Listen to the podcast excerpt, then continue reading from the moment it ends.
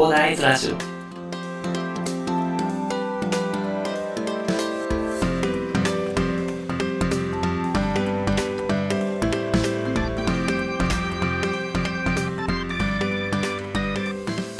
はい、おはようございます。こんにちは、こんばんは。一級建築士でポッドキャスター、ブロガーの古代です。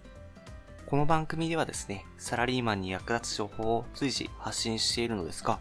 現在は資産運用関連ということでね、建築士の私がですね、リノベーションとは何かということから、購入、リノベーションに必要な知識として何があるのかということにフォーカスしてお話しさせていただいております。さて、本日はですね、ローンを組んで買う新築に資産価値はありませんということでお話しさせていただきたいと思います。新築マンションと中古マンションのリノベーションということでね、迷う方の中にはですね、新築マンションなら資産価値が高そうと漠然と考えている方がいらっしゃるかなと思います。ただですね、残念ながらローンを組んで購入した新築マンションに資産価値は期待できないという現実があるんですね。なんでっていうお話になるかなと思うんですけど、その理由がですね、あなたが新築マンションの元本を払うのと同じかですね、それ以上のスピードで価値が下がる。マンションの価値が下がってしまうスピードっていうのが速いからなんですよね。ちょっとあまり想像できないかなと思いますので、実際の例で見てみたいと思います。今回のモデルとしてはですね、3000万円を35年。金利2%。まあこちらはフラット35の金利がだいたい2%ぐらいということでね、設定させていただいて、で、元利均等返済で借りたということで想定して考えていきたいと思います。で価格の下落についてはですね、株式会社グルーブ R さんというところがですね、約155万件の中古販売履歴をもとにですね、算出した築年数別の平均単価というのがデータとしてありますので、まあ、それをもとに算出させていただきます。これをもとに計算してみるとですね、10年後のローン残高っていうのが、まず2345万円。先ほどの条件ということで設定させていただいた時の10年後のローン残高が2345万円。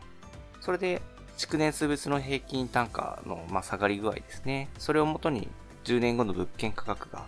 あ、3000万円の場合どれぐらいになっているかというと、1777万円ということになりました。で、こちら差し引きで、まあ、1777万円という物件価格から、ローン残高、借金の残りということで、計算してみますとですね、2345万円引いてみますと、マイナス568万円ということになるんですね。つまりですね、新築マンションを購入した10年後にはですね、あなたの物件は、ローン残高を上回るほど、価値がなくなってしまっている、ということになります。ここまで聞いていただいて、じゃあ返済額を増やして期間を短くすればいいんじゃないのと思う方もいらっしゃるかなと思います。ただですね、返済比率を無理に大きく設定してしまうというのはですね、資金が回らなくなってしまって破産してしまう可能性を非常に高めます。まあ、少し計算してみたんですけども、ローン残高と物件価格の下落が追いつくということで返済期間を設定してみると、まあ、22年ぐらいにすれば、まあ、1798万円がその10年後のローン残高の残りということになってたので、まあ、大体同じぐらいになるのかなというお話なんですけども、ただ22年の返済期間ということになりますと、まあ、今回新築マンションでも比較的安いという水準でね、設定させていただいている3000万でもですね、毎月14万円の返済が必要になるんですよね。都内の一等地とか行ったらね、まあ5000万とか下手したら億とか行きますからね。まあ、そういうのを買おうとするともうさらに上がるんですよね。そこで一般家庭の生活費の平均支出が22万円ということになりますので、3000万円でも合わせて毎月36万円ということになります。旅行とかの費用を抜いてこれなんですよね。でしかも、これだけやっても資産価値の維持程度にしかならないということになります。まあ、そこまでねして、新築マンション、ローンを組んでまで購入する必要がありますか？ということなんですよね。あの、その新築マンションを無理に購入するよりはですね、中古マンションをリノベーションして購入するということをすればですね、築26年から築30年ぐらいのものだったら、新築の3割ぐらいの値段で買えて、リノベーションをまあ700万ぐらいかけてやればですね、今回の例で言うと、まあ大体1700万ぐらいで物件を取得するっていうことが可能になりますのでね、ぜひね、そのいう選択肢を持って、え物件の選定ということでね、購入考えている方は選択肢として持っていただければなと思いまして、本日お話しさせていただきました。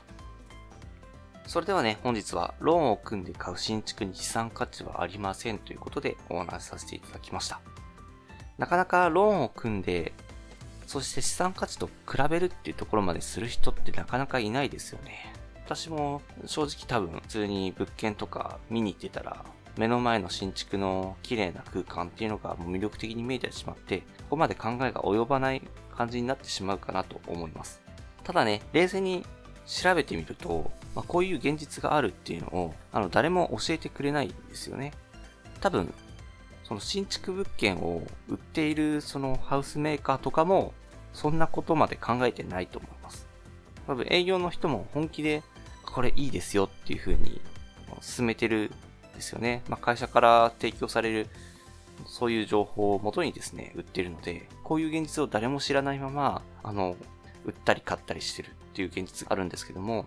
ただ厳密に調べてみると、こういう現実があって、まあこういう現実を利用してですね、ローンをね、貸す期間とかっていうのは設けているわけなんですよね。物件販売しているところとか、まあ、ローンを組んでいる、まあ、上層部というか、すごい頭のいい人たちはこういう風な形で稼いでいるという現実があるので、まあ、ぜひね、このポッドキャストを聞いていただいたあなたはですね、まあ、冷静にね、市場を分析してね、私こんな感じで情報をどんどん発信していきますので、その情報を参考にしながら、将来の大事な選択っていうのを慎重に選択していっていただければなと思います。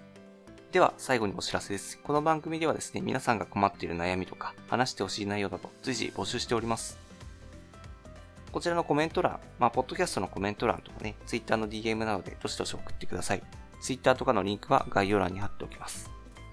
あとね、まあ、住宅、新築と中古マンション、まあ、それでも迷ってしまうっていう方のためにね、まあ、住宅購入相談窓口っていうのもなんか無料でね、あるみたいなので、そちらのリンクも概要欄に貼っておきますので、迷っている方っていうのはそちらにご相談いただいてもいいかなと思います。それではね、今回はこんな感じで終わりにしたいと思います。このような形で皆さんの耳だけで役立つ情報をゲットできるように死に物狂いで情報をゲットして毎日配信していきますので、ぜひフォロー、コメントのほどよろしくお願いいたします。では、最後までお付き合いいただきありがとうございました。本日も良い一日をお過ごしください。それでは。